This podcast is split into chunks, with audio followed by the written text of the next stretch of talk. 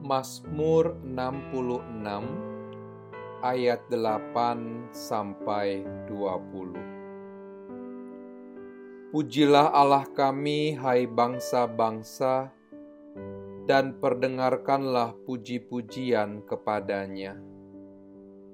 Ia mempertahankan jiwa kami di dalam hidup dan tidak membiarkan kaki kami goyah. Sebab Engkau telah menguji kami, ya Allah, telah memurnikan kami seperti orang memurnikan perak Engkau telah membawa kami ke dalam jaring, mengenakan beban pada pinggang kami. Engkau telah membiarkan orang-orang melintasi kepala kami. Kami telah menempuh api dan air, tetapi Engkau telah mengeluarkan kami sehingga bebas. Aku akan masuk ke dalam rumahmu dan membawa korban-korban bakaran. Aku akan membayar kepadamu nazarku yang telah diucapkan bibirku dan dikatakan mulutku pada waktu aku susah.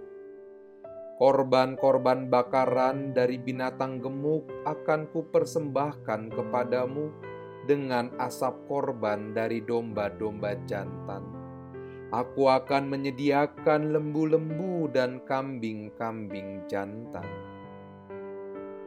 Marilah, dengarlah, hai kamu sekalian yang takut akan Allah. Aku hendak menceritakan apa yang dilakukannya terhadap diriku. Kepadanya aku telah berseru dengan mulutku, kini dengan lidahku aku menyanyikan pujian. Seandainya ada niat jahat dalam hatiku, tentulah Tuhan tidak mau mendengar. Sesungguhnya Allah telah mendengar. Ia telah memperhatikan doa yang kuucapkan. Terpujilah Allah yang tidak menolak doaku dan tidak menjauhkan kasih setianya daripadaku. Mari kita berdoa.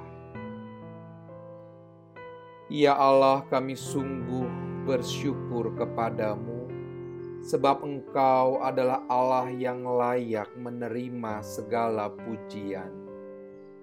Engkau adalah Allah yang selalu dekat dengan kami dan tidak pernah menjauhkan kasih setiamu dari kami. Engkau adalah Allah yang tidak pernah menolak doa dan seru permohonan kami. Oleh karena itu, sungguh lidah dan mulut kami ingin bersyukur dan memuji namamu selalu. Meskipun dalam hidup ini kami tidak selalu mendapatkan apa yang mudah, kami masih menghadapi berbagai kesulitan dan pergumulan hidup, tetapi kami percaya bahwa semua itu merupakan proses yang Tuhan izinkan untuk kami boleh alami.